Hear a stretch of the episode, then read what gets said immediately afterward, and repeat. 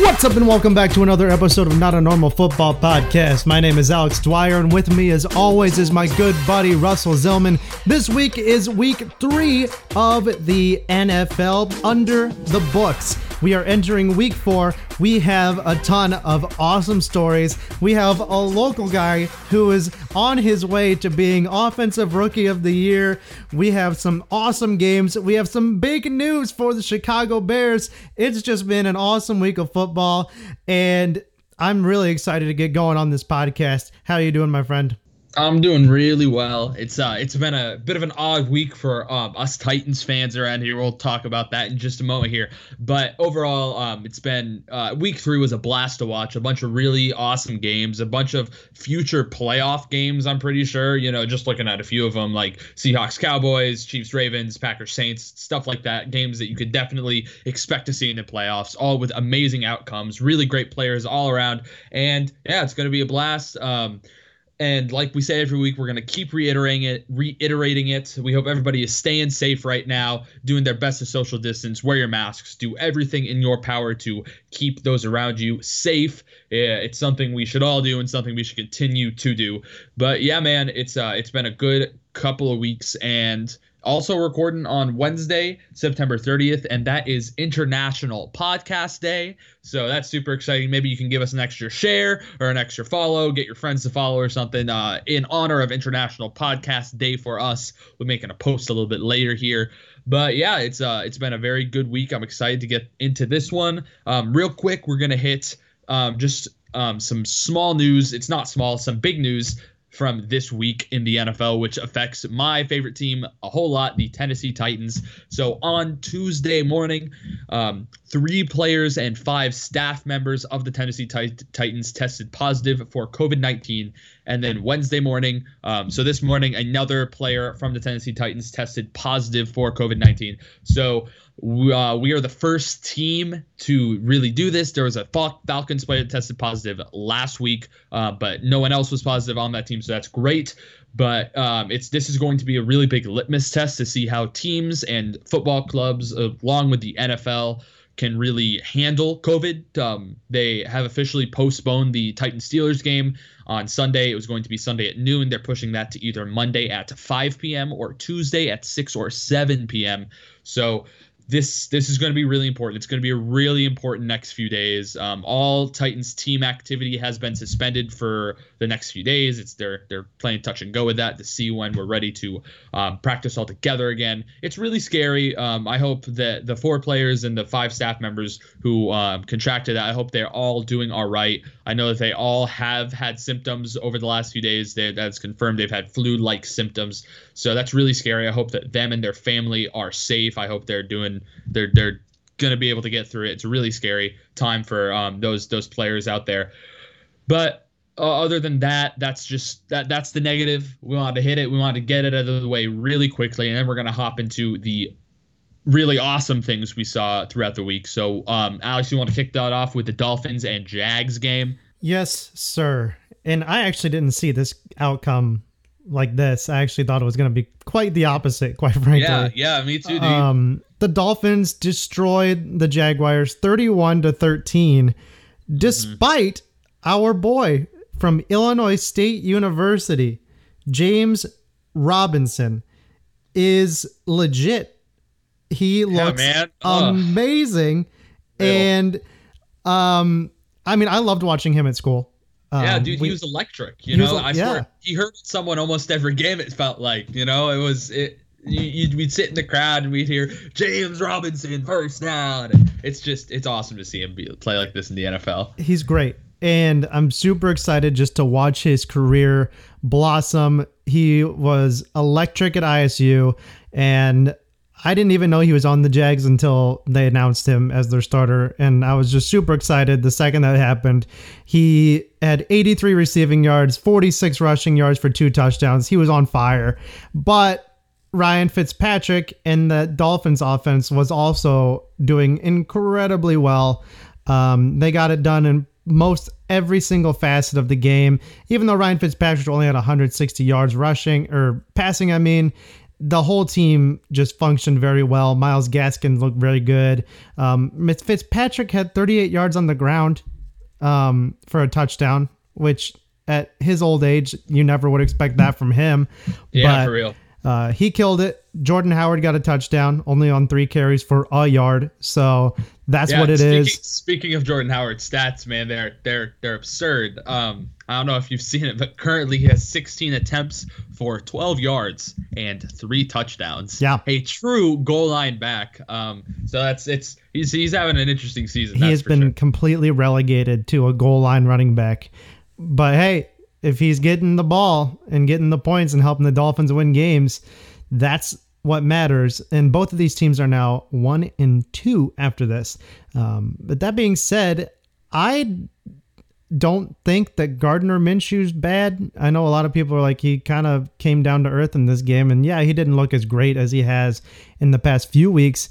But I might be good with keeping Gardner Minshew around if I'm a Jacksonville Jaguars fan, because if they can build more pieces around him and Robinson, I think they have a legitimate future, because they're the team that people were thinking tank for Trevor, but I'm not sure if that's the case.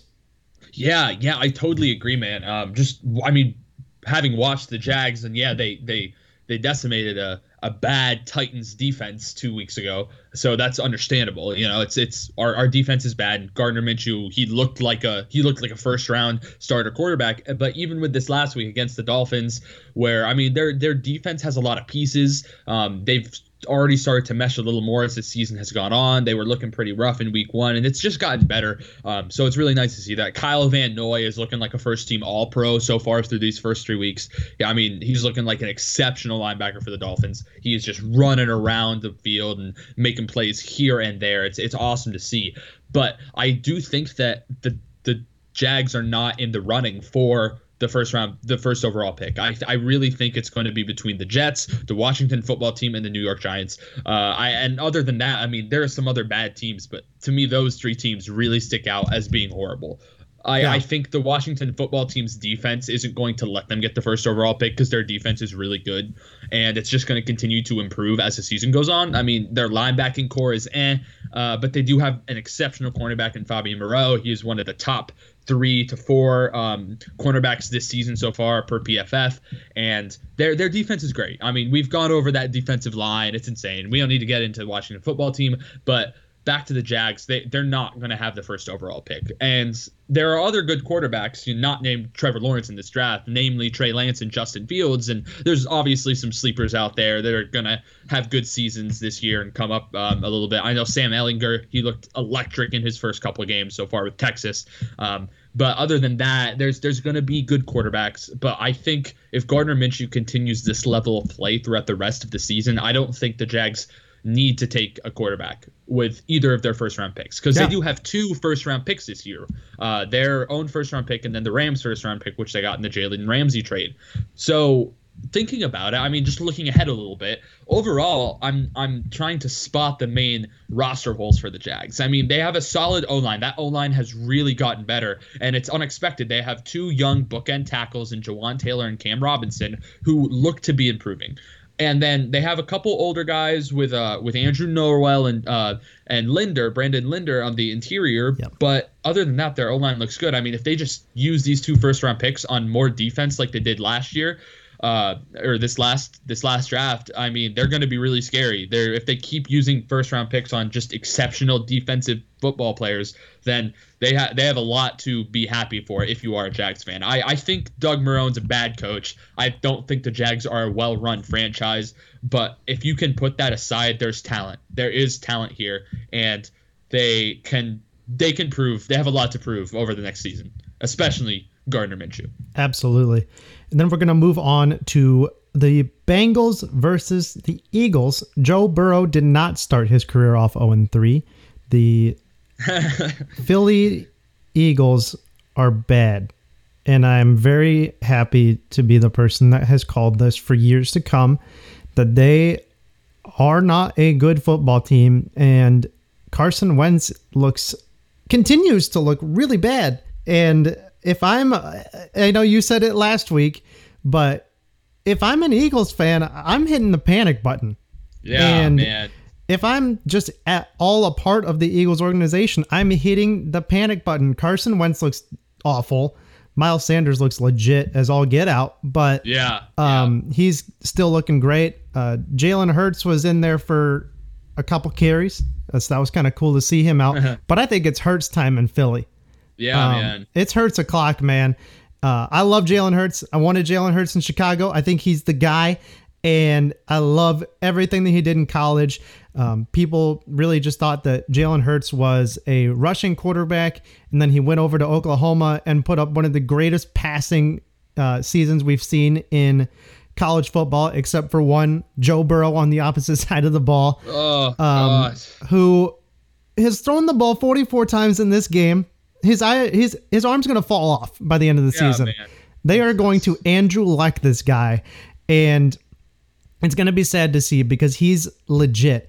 And what I'm looking at, the box score and everything, it's amazing how well he reads the field. He has thrown to so many different targets, which as a rookie quarterback is insane. Usually you'd have one guy. Yeah, Tyler Boyd had 10 receptions, but I mean, you're looking at all these other ones, 3, 5 for T. Higgins, 5 for A.J. Green, who still doesn't look like A.J. Green yet. Even Auden Tate, Joe Mixon, even guys you don't even know about, Thomas, Sample, Carter, all these guys are getting receptions.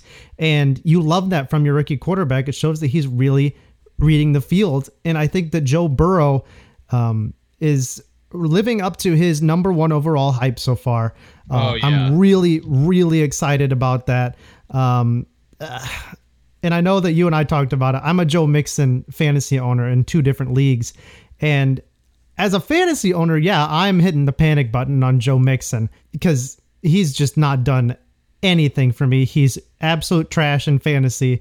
But as a Bengals fan, I would not hit the panic button on Joe Mixon because that offensive line is ass. Yeah, man. Like that O-line truly is terrible. I think Joe Mixon, he's been remarkably consistent over the last 2 seasons, so it's not something to really worry about. And they leaned on him also. They leaned on him really heavily because he was their offense. It was Joe Mixon. Yeah, Andy Dalton's not horrible, but he's certainly not a Joe Burrow. And Joe Burrow has already shown that he can shoulder this load. He shouldn't be, but he is. And he just can, they're going to keep giving him the ball. I mean, they're going to keep letting him air it out because he's Joe Burrow and he's great at it. And he has a good receiving core and he has a good running back. It's just that he's struggling. He's struggling right now. And like I said, it's a combination of the fact that the O-line's horrible and Joe Burrow is so good, they don't need to rely on Joe Mixon. They don't need to run it up the gut all the time. And right. Joe Mixon is going. He's going to bounce back. He's going to regress to his averages, which is really good. So he's going to positively regress, I should say. But yeah, it's there's so much to love with Joe Burrow. There is so much to love. It's exciting. It's going to continue to be exciting. And I do want to shout out to the former Titans defensive back LaShawn Sims, 6th-round pick out of Southern Utah, who picked off Mr. Carson Wentz. But who isn't picking off Carson Wentz these days? He's already thrown 6 interceptions, and it's week 3. So that's really rough. But that's more interceptions than Mitchell Trubisky. Yeah. It is more than Kyler Murray, who has also thrown 5. So that's a little yikes mode. But we're gonna hop on over to that game in a bit here. So next we're going to head to one of the best games of the week. Honestly, that would be the Rams-Bills game. It was a really good game. The Rams came back from a huge deficit. They were down 28-3 with Josh Allen just totally leading the charge for the Bills. It was a really exciting game. If you haven't watched it yet, I would highly recommend that. If you have Game Pass, maybe you could check out check it out, or if you just want to watch highlights, that's also good. But it was a very fun game to watch. And one thing that I really got out of it was how much talent the Rams still have at running back. They're still so impressive. Like with Darrell Henderson, Cam Akers is injured right now, but Cam Akers is a stud. And even still, Malcolm Brown, who was a really good relief guy for Todd Gurley the past couple seasons. They have a lot of talent at that running back position, and they're going to have this talent. They're young, or they're on small contracts. They're going to be able to work with this talent for a while. So that's really exciting. If I'm Jared Goff, yeah, I miss Todd Gurley. Obviously, I missed my running back almost my entire career. But at the same time, I got some really good weapons and running backs to use now. And then also, you know, Josh Allen, he led that Bills team back. There was some questionable calls in this game, I will say. There was a rough interception. It was a Josh Allen pass to his tight end, Tyler Croft, and he definitely caught that ball. But the defender, John Johnson, he ended up coming up with it at the end, the Rams defender. But the tight end was certainly down by contact. But that I don't believe that was a true game changer. But what perhaps was a game changer was a rough pass interference call against the Rams defensive back at the end of the game that let Josh Allen go ahead and win the game. The Bills were down. It was the end of the game. They blew their huge lead, and then he threw the ball up, and there was one of the softest defensive pass interference calls I've seen in a very long time. So it wasn't real. That didn't happen. And it did lead to Josh Allen getting that W. So you hate to see it, but if you're a Rams fan, you guys have a lot to be excited about. It was a good game. It was a very good game. You both are great teams, and the Rams should really feel like they should be going to the playoffs. You know, like a solid wild card, 10-6, 11-5 type of season is easily attainable. I mean, also you play in the hardest division in football. Every team is 2-1 or better, which is insane. But at the same time, you have a lot to be happy about. That defense is looking really solid. Honestly, Jalen Ramsey is having a great season. Aaron Donald is still Aaron Donald. Like, there's so much to be excited about. Sean McVay is looking really good. Jared Goff's coming back up to his overtime averages, which, by the way, if you're still a Carson Wentz truther over Jared Goff, yikes. But, yeah, that's a big yikes. Also, this Dak versus Wentz debate, that's over as well. But if you're a Rams fan, you should be happy. This was a tough game, and I'm not going to say you should be happy because you kind of got screwed on that pass interference call. But overall, you have a very good team, and it's a super exciting season for you guys. You got any thoughts here, Alex? I would like to be on record with apologizing for saying the Rams were done. At the beginning of the year, I really thought the Rams were done, and they missed their window. But Jared Goff has really turned it around. He looks fantastic through 3 weeks. He looks like the number one pick from that draft again. And, you know, last year, Jared Goff was starting to look like the Jared Goff we'd seen the first couple of years in his career. And then he had the 2017 year where they went to the Super Bowl.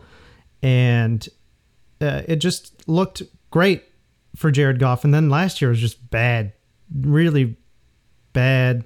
And 2018 wasn't very good either. It was good, but it just wasn't what we thought the trajectory for Jared Goff was, because that 2017 season was just so damn good. And the whole Rams just came crashing down, but they look really good. Jared Goff, once again, just like I was talking about with Joe Burrow, just spread the ball out to everyone. He got both tight ends involved. Sad, I own Tyler Higbee, so I would have liked to have had those extra 30 yards from Tyler Higbee. But Cooper Kupp looks great. Robert Woods is owning up to that contract, which I really didn't think was worth that, but he looks really good. Yeah, and a guy that I'm very excited about how Leonard Floyd looks over there. I'm really happy about him. He got a sack in this last game. He's had 2 sacks this year. So hopefully he's found his home here in LA. I love Leonard Floyd. I think he still would have had a place in Chicago if we didn't need the cap space. We freed up $13.5 million for him, but I'm excited that he's doing stuff again. And hopefully this is the actual breakout year for him. It would suck if it wasn't the year that he was in Chicago, but once again, he's a Georgia Bulldog. I love to see him do well. But then we're going to move on over to the Cowboys versus the Seahawks. which was just an outstanding offensive showcase for both Dak Prescott and Russell Wilson, the still favorite to win the MVP, in my opinion. Oh, everyone's opinion, Alex. Yes. Yeah. And thank God that everyone sees it now. It's about damn time. But Dak Prescott, 2 interceptions. Not very often you see him turn the ball over that much. So that was very, very, very surprising to see. But he threw the ball 57 times, which is unreal. Zeke only carried the ball 14 times. Michael Gallup looked amazing. Wilson was on fire. Cooper. I mean, once again, Dak has almost 3 guys over 100 yards again. And he's killing it. Dak is killing it. This offense is killing it, but it wasn't enough to stop Russell Wilson, Mr. Unlimited, who had 5 touchdowns, 315 yards. DK Metcalf was crazy. Tyler Lockett was crazy with 3 touchdowns and 100 yards. Greg Olsen had 61 yards, which you love to see. R.I.P. Greg Olsen. I miss him very much, but... Third leg Greg. But Jimmy Graham looks pretty good, and we'll get to that later. So I'm not too upset about that since Jimmy Graham's balling out. So, man, this was an exciting game. It's so good. It was a great game to watch, just an offensive showcase. And the fact that Cowboys aren't running away with this division, though, is embarrassing because they're horrible. Certainly. Isn't Washington leading the division? Technically right now, yes, due to the strength of schedule. Yeah. That's ridiculous. All you need to know. That somehow Washington is at the top of that division. And they're horrible, too. Everyone in that division's bad. We're not going to talk about the Giants, but I'm still saying that Danny Dimes sucks. He was still bad this past week. And that game was bad for the Giants, too, against a completely decrepit 49ers team. But Giants are terrible. Absolutely, man. But we're going to talk about the Cowboys and Seahawks. I'll let you talk about your boy, Russell Wilson. Oh, yeah. I mean, Mr. Frickin' Unlimited. I am still truly blessed and honored to share the same name as Mr. Unlimited himself, Russell Wilson. And I will always feel this way. He is continuing to cook.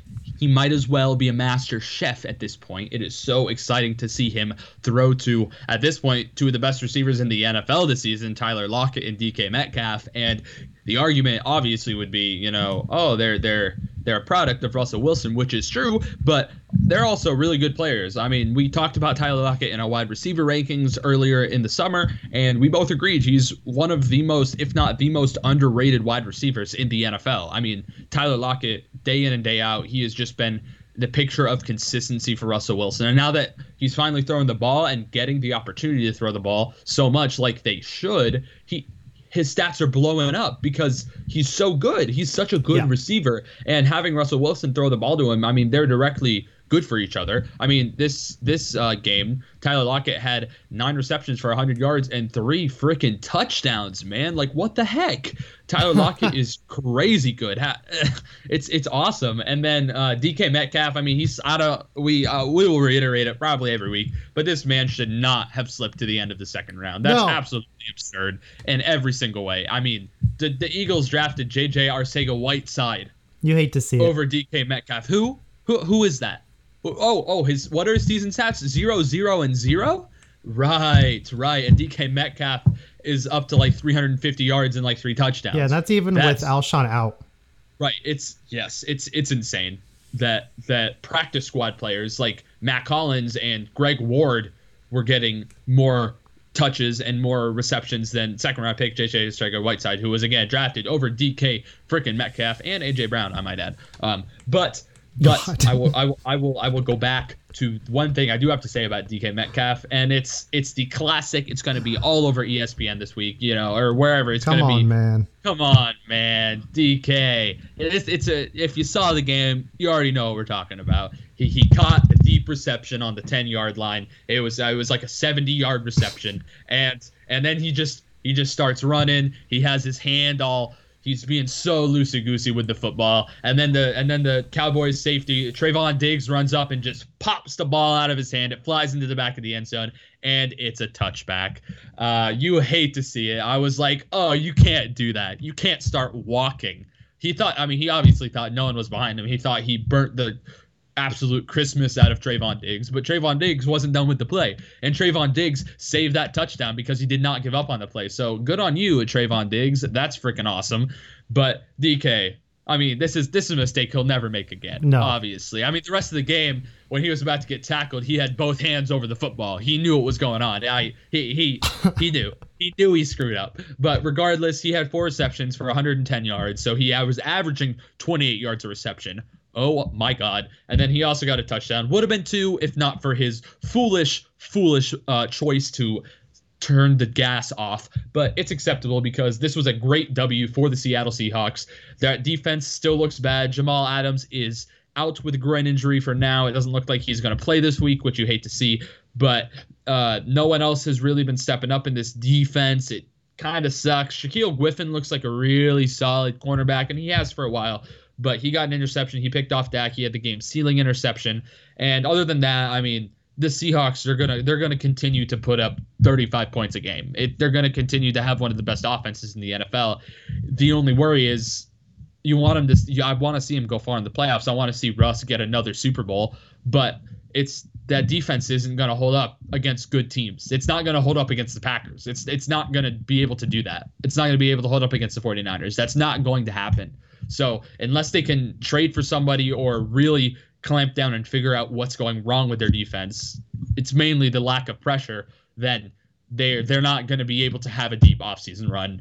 Mr. Unlimited be damned. You know, it's going to be really hard for them to go far if that defense doesn't shape up. But man, it's so if you like just watching any football games, you got to tune into the Seahawks every week. You have to just to watch Russ do his thing. But now we're gonna move on to the Lions and Cardinals game. Another NFC West team, another really good NFC West team. Actually, wow, we're hitting 3 NFC West teams back to back to back. That's cool. But now here with the Cardinals, they lost this game against the Lions, which is a really horrendous loss. That's kind of a yucky moment, if you ask me. And it's really because of Kyler. He threw 3 interceptions. It was really rough to see. He just kept throwing them. I think Kyler is a good quarterback, and I've seen a lot of good things from Kyler this season, like a lot of good things. It's easily to be able to see he's a very good quarterback, but I think perhaps he can't read defenses perhaps as well as I thought, and perhaps as well as a lot of people maybe thought. And I think obviously he can get better at it. That's something quarterbacks get better at all the time. And it's that's true. We'll get to it. And and I think Kyler Murray can get better. I mean, seeing the pure talent he has and seeing his progression from throughout all of the first season, you know, he got so much better as the season went on. And I expect the same thing here. He's an absolute he's electric when he runs the ball. He's electric throwing the ball. I think he just needs to be able to see those defenders a little better. And maybe it's because he's like 5'9". I doubt it though. But it was a great game. DeAndre Hopkins continues to just be insane. And Andy Isabella truthers are happy. He got 2 touchdowns. He got a really long reception. And Andy Isabella's looking good. He's looking like the second-round pick he was meant to be back in 2018 or so. Maybe it was a fourth-round pick. I don't remember. But he looks good. Kenyon Drake looks good. He's coming back to kind of what was more expected of him this season. But you hate to see. I hated to see the Cardinals lose because I mean, obviously they're my sleeper, they're my low key team for doing really well this season. But the Detroit Lions, they got the W, and as dirty as it was, Stafford looked good. Kenny Golladay was back, which is really important to have that true X receiver back that they've missed for a little bit. But yeah, Adrian Peterson continues to be an ageless wonder. It was cool to see the Lions win a game. I won't lie. But yeah, you hate to see the Cardinals drop a game like this, one that they definitely should have won. Yeah. Yeah. Definitely a surprise of the week was to see the Lions come out on top over here, but also for me, not really a surprise. I feel like the Lions always pull out one of these weird games where it's like, wow, the Lions won. But a lot of that does have to do with the man at the helm, Matthew Stafford, who's easily for me top 8 quarterback in the league. I love Matthew Stafford. It's great to see Kenny Golladay back with them. This offense is clicking a little more than they were.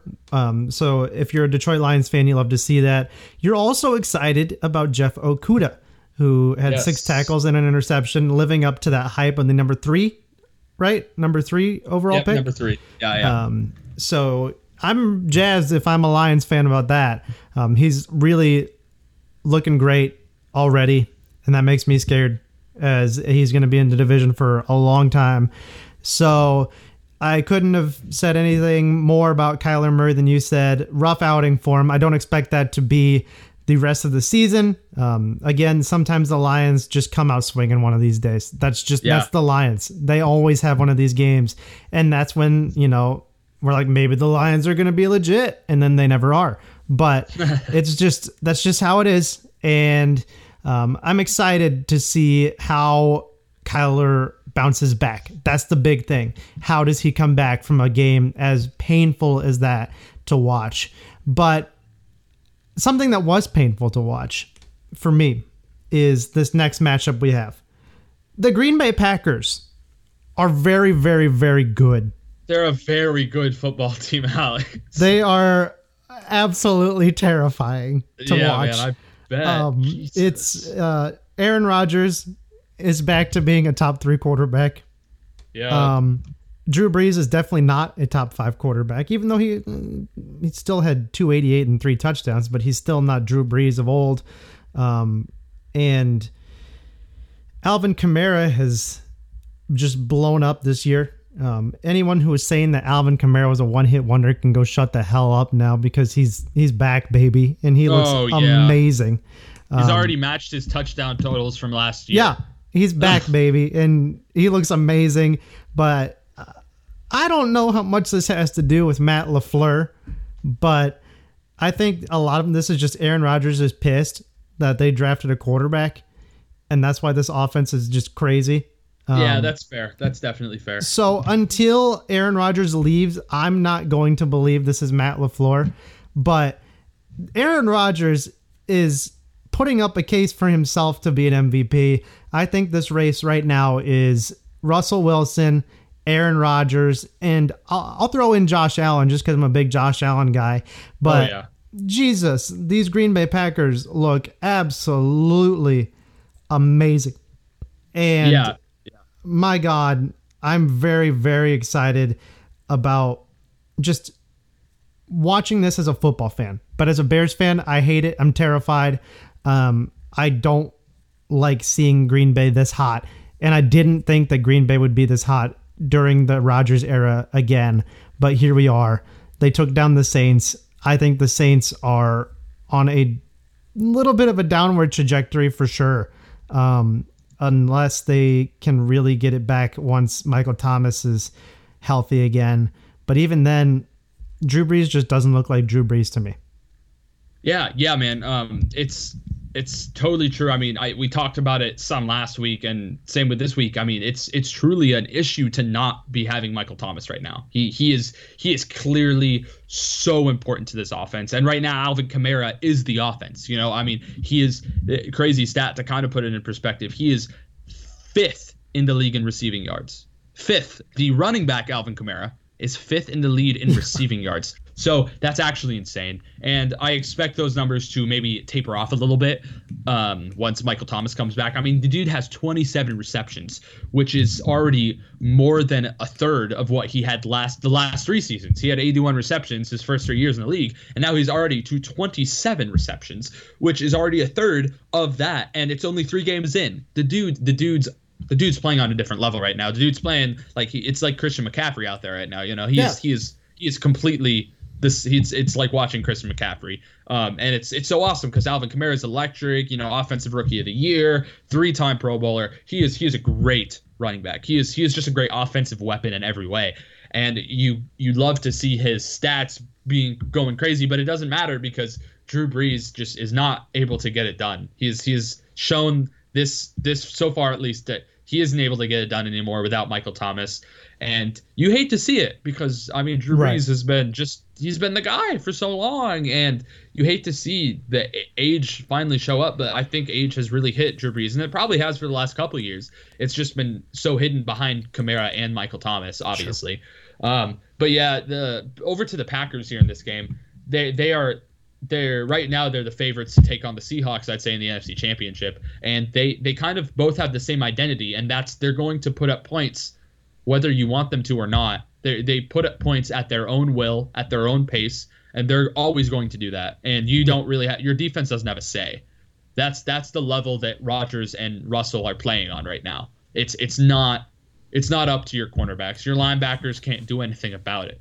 They're going to do this, and that's it, you know? And I mean, Rodgers did this. He put up 3 touchdowns. He had a great season, or a great game. And this is without Devontae Adams, one of the best wide receivers in the NFL, you know.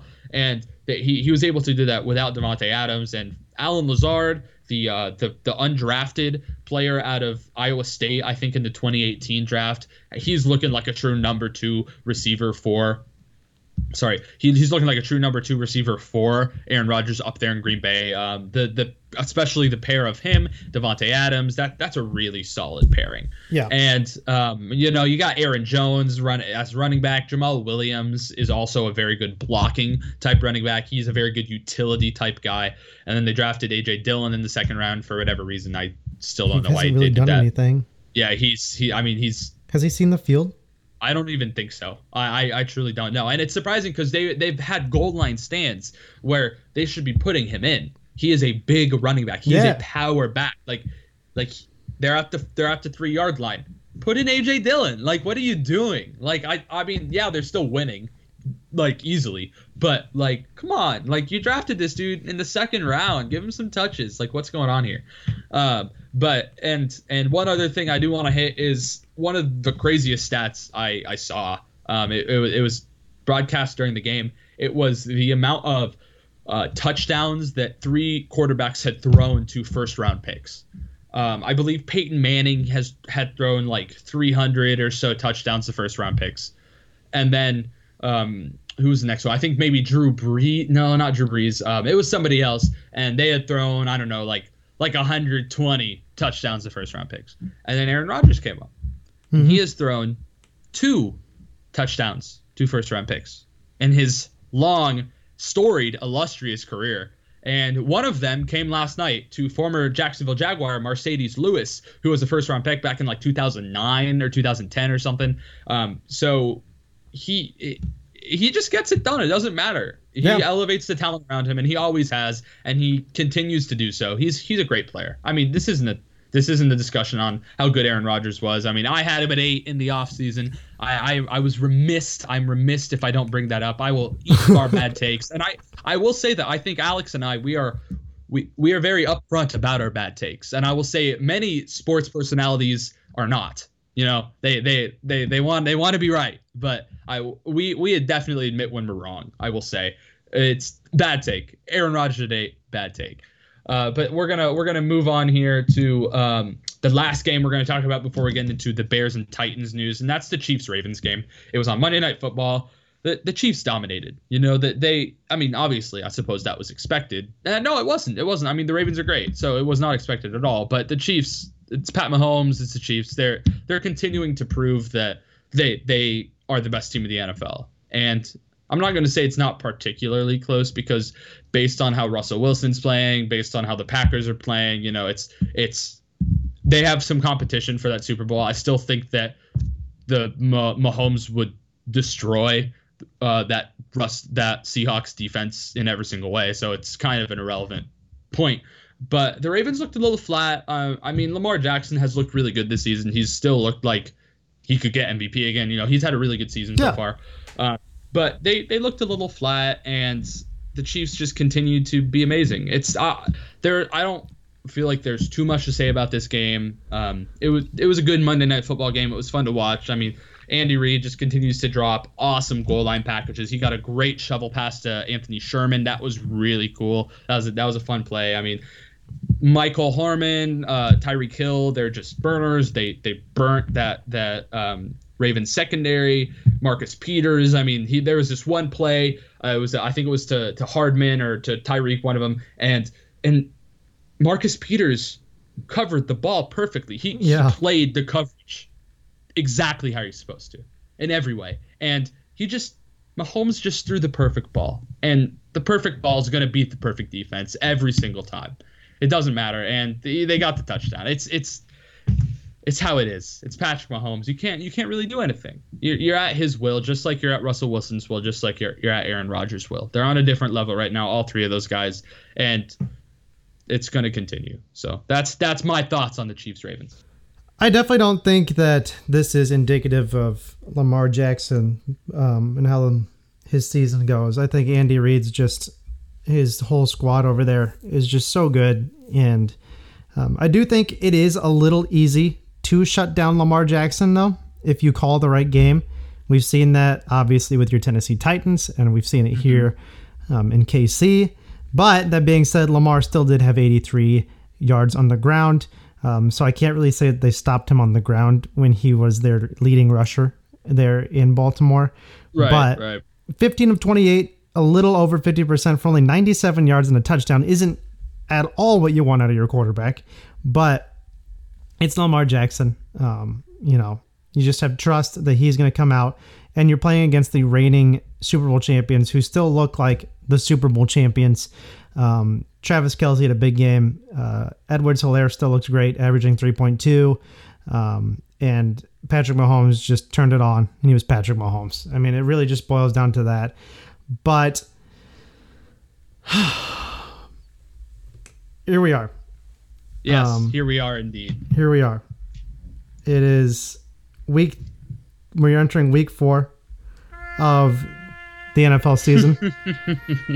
And quarterback Mitchell Trubisky of the Chicago Bears has officially been benched for quarterback Nick Foles.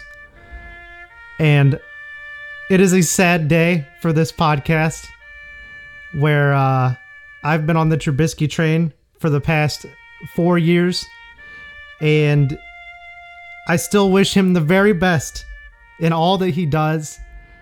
But in order to win games, Nick Foles has to be the quarterback of the Chicago Bears. Mitchell Trubisky did not play well in that game. And Nick Foles came back and destroyed the Atlanta Falcons because the Falcons freaking suck. And Big Dick Nick. They are horrible. I am blown away just how god-awful the Falcons are in late-game situations and continue to blow leads. How Dan Quinn has a job, I have no idea. But Akeem Hicks is back. This defense is looking really good, even though I don't know how great the Falcons line is at all. But it's a big game next week against the Colts offensive line, which is arguably the best in the entire NFL. And if the Bears defense continues what they did in this game, as far as the pass rush goes, I'm very excited about what's going on. And I think Nick Foles is, at least in this game, he was the truth. Matt Nagy made the right call to bench Mitchell Trubisky. I didn't feel that Mitchell Trubisky had at least that terrible of a game. He had some really bad throws. His deep ball's never going to get better. That's the problem. Mitchell Trubisky cannot throw a deep ball. And the second that Nick Foles stepped in, and he only had about 50% completion, but once that rust came off, Nick Foles was dropping dimes. And he looked absolutely fantastic. You can tell that he knows this offense, that he knows how to run this offense. And the Bears won. Against all odds, the Bears should have lost. But Matt Nagy called a great game for the second half. He trusted Nick Foles, and I think that's big. And I guess when Matt Nagy trusts his quarterback, he calls good plays. David Montgomery got more involved. He looked absolutely fantastic. Nick Foles was adjusting the offensive line like pre-snap, and the offensive line suddenly looked really good. I'm very excited about Nick Foles. I am very sad about Mitchell Trubisky. I love Mitchell Trubisky. Like I said, I wish him the absolute best going forward, but the Trubisky experiment in Chicago is officially over. Yeah, man, you hate to see it. You really do. It's a sad day. And truly, for a lot of Chicago fans, it's probably a very happy day. I'm sure many Chicago fans have not been as much of a believer as you, Alex. So you might feel the pain a little extra heavy today for sure. But it was awesome to see Nick Foles come back and get this massive W. That was very exciting against the team that actually, ended his Eagles career back in the 2018 playoffs. Yeah. So, I mean, that's what happened. Yeah, something like that. But so it was great to see. And one thing that I am really excited about for the Bears, and I'm sure you are too, obviously, but it's a couple of rookies you have. And they go by the names of Darnell Mooney and Jalen Johnson. Yes. And Darnell Mooney, man, he is just an absolute speedster. He is a very good player, and I cannot wait to see his growth in this Matt Nagy offense over this season and the next few years. Like I'm very excited to see how Matt Nagy uses Darnell Mooney, because he is an outstanding player, and he was a steal for you guys, I think. Like, just seeing how well he's played so far and his true potential, like, he's going to be a really good player. And then Jalen Johnson, your second round cornerback. Man, he's playing like the best rookie cornerback in the NFL right now, and it's not even really that close. Yeah. He's locking down fools. Yeah, he is playing at such a high level, and that's really exciting to see, man. Like, God, that's awesome to have another great cornerback to go across from Kyle Fuller. Like, that's awesome. And I know I'm preaching to the choir with this, obviously, but it's those couple of rookies are going to be really good. And I think you wanted to hit Jimmy Graham a little bit here. I did. I think Jimmy Graham looks great now that we're involving the tight end. It really feels like Jimmy Graham and Nick Foles have a really good chemistry going here in Chicago. Jimmy Graham had 2 touchdowns and 60 yards. And that's really encouraging. He was the number 2 receiver on the team for this week. And a lot of that's just because Nick Foles reads the field and just goes with that dump. Usually Jimmy Graham's right over there, just in the flat or right across the middle on a drag. He doesn't have that top end speed like he always does or used to. Not that he ever really did, but he did have some quickness to him, but he's just not, he doesn't have that anymore. But Nick Foles reads the field. We saw players that hadn't really gotten that involved. Ted Ginn Jr. had a pretty big reception. He's been very quiet as a Bear. I forgot he was on the Bears until this past game. And Demetrius Harris made some big plays, another tight end. And like you said, Darnell Mooney, I'm super excited. He only had 2 receptions in this game, but he's shown some really, really great flashes. That was one of the guys that I was genuinely excited about this offseason in the draft. And he's going to be one of those guys that, once again, Ryan Pace, if it's after round 4, he's going to find guys that are great. Yeah, definitely. So, and then one other guy I want to give a shout out on the Bears here, Akeem Hicks. He looked awesome game. Yeah, he's back, baby. He was tearing through that offensive line, tearing through a good interior, especially with Alex Mack in there. I mean, Alex Mack's still one of the best centers in the league, and he was ripping through it. Their guard situation's a little iffy, I won't lie, but I mean, Mack's exceptional. Lindstrom, first round pick 2 years ago. I mean, he has shown that he does have skill there at guard. So Mack looked amazing. Hicks looked amazing, and then Mack, he got in there for a half sack. Screw the Mack haters. He gets held every play. That's for sure. Every play. Can't hold Mack. Yeah. It's ridiculous. But I'm super happy the Bears moved up to 3-0 to start the season. That's really exciting. And like you said, the Colts game next week. I mean, they're definitely going to be the best team you guys have played. So it's going to be a good game. I'm very excited to watch it, and I'm very excited to put all my attention on it because the Titans game got moved. So I will be giving all of my attention to that Bears-Colts game. I can't wait to see the Colts live the entire game because I want to see how they are, man. Like, they're 2-1 right now, and I really hope you guys can knock them to 2-2. I'll be rooting for the Bears so hard for many reasons, obviously. I root for the Bears always, but this one's even more important because AFC South. But yeah, I want to see the Colts. I want to see Phillip Rivers. I just want to see it, and I'm excited to see it. It's going to be a good game, and I can't wait to check it out. Yeah. And then finally, we're going to hit the Titans real quick as we end today's show. The Titans played the Vikings, and man, Titans fans, we've been having heart attacks all season. Now the Titans are officially 3-0 on the season, beating the Minnesota Vikings, and we have won those three games by a combined point differential of 6 points. So that's really awkward. It is the third week in a row that we have had a game-winning field goal from kicker Steven Gostkowski, who had a horrible showing week one, and then he came back full force the last couple weeks, especially this week. He hit 6 field goals, 1 extra point. We went for 2 on the other one, so he overall came up with 19 total points, and he was named the AFC Special Teams Player of the Week. So I'm really happy we didn't decide to cut him after the game. He is still Gostkowski. He is still, you know, one of the best kickers of the 2010s. That's what he was, and I still think that he can do it. He hit 2 over 50 yarders. He's got ice in his veins. Also, Titans should build a dome, but that's besides the point. Ryan Tannehill, he looked pretty solid this game. There's a little to be desired there. He threw an interception, no touchdowns, but he threw 320 yards. It was a hard game. I expected him to tear up this Vikings defense and secondary especially a bit more than he did, but I will give a shout out to Khalif Raymond, a big time speedster who caught some important balls for us down the stretch last season, especially a big time touchdown in that Ravens playoffs game. But in this game, he had 3 receptions for 118 yards. He was burning those corners. He was burning those safeties. He had a very good game, and I was excited because Khalif Raymond was kind of the offseason wide receiver sweetheart for the Titans. He was just getting talked about all the time. Yeah. People were super excited, and I bought into the hype, man. I was excited, but then he looked completely lost out there in week one against the Broncos. He looked terrible. He didn't really do much last week, but this week he showed that he can do it. He does still have hands, and I mean, maybe he's just a one-trick pony, and maybe he's just a deep threat, but that has a very strong place in today's NFL, and it always has. So I'm happy that we have a solid deep threat in Khalif Raymond.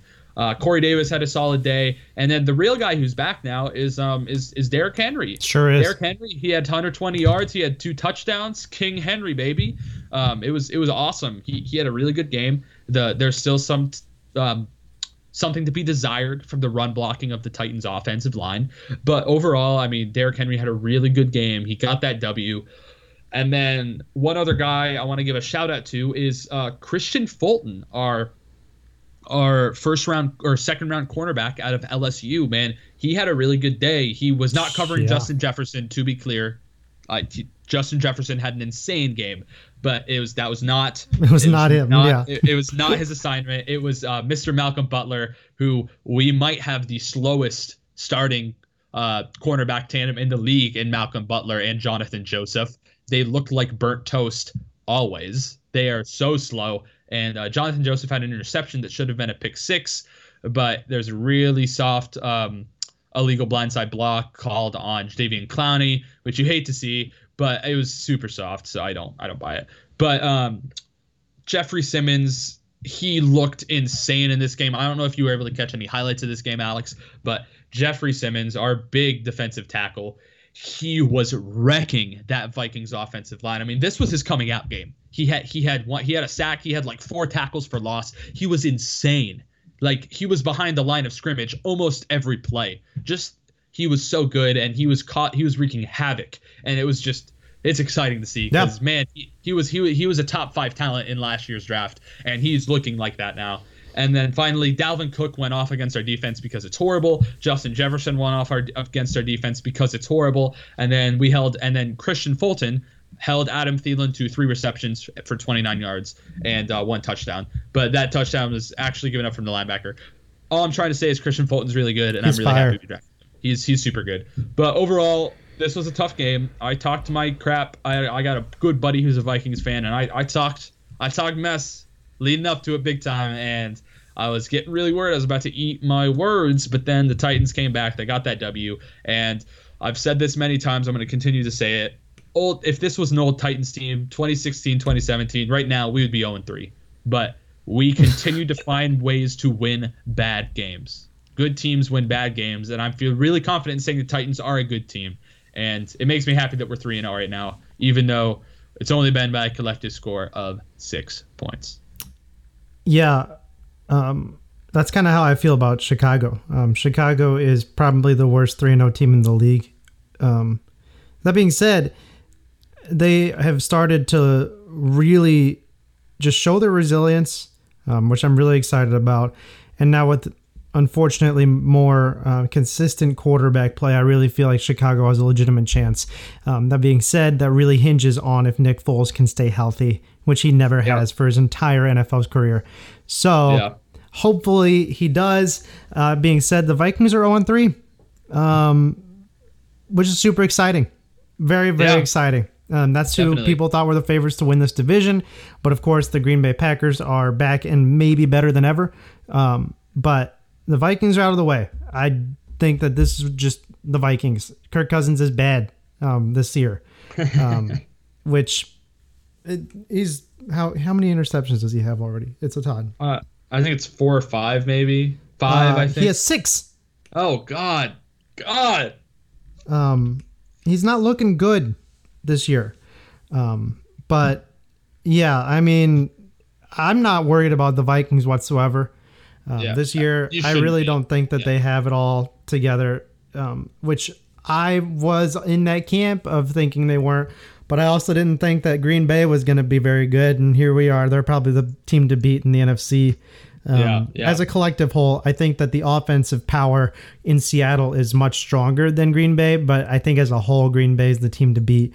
Yeah, they have a better defense for sure. Yeah. But that's about all that we have for this week. We want to remind everyone to follow us on Facebook, give us a like over there, follow us on Twitter and YouTube. All of those are Not Normal Football. We usually try and post some weekly updates in there. Usually I'll find like some posts from Shefty or Ian Rappaport or Sports Center or something like that, just to kind of keep the page fresh and check in how we're doing during the week. And we love to hear from you, the fans. Don't be afraid to comment on there. I'll try and comment once I figure out how to switch from commenting as Not Normal Football to myself. But and it's an exciting time to be a fan of the NFL. I'm very glad we are in week 4, and right now we have a little bit of a scare here with the Tennessee Titans, unfortunately, but that it just means it's a reminder to wear your mask if you go out, if you go to the grocery store, if you go pick up food from somewhere, wear your mask. Don't get into large gatherings. As tempting as it is, just stay home, wear your mask, be safe. We encourage everyone just to be as cognizant of the situation surrounding the world. And the sooner that we do that, the sooner we can get back into the stadiums and enjoy the sport that we love the way we want to enjoy it. And do you have any final remarks for us, my friend? Nope. Just happy to be here. Happy to be talking to you. Happy to be talking to our fans, doing one of the things I love the most, talking about football. It's been great. I'm happy that this is actually our 20th episode, I think. So it's flown by, and just having this to look forward to every week or every couple weeks is easily the highlight of my week, and I'm happy to get to have it. So thank you for doing this with me, Alex. Thank you for everyone who listens, making this reality, just getting to do it, having stuff on Spotify. It's awesome. I'm just happy. So, yeah. Once again, this was Alex and Russell from Not Normal Football. We will see you in a week after week 5 of the NFL season. We'll see you later.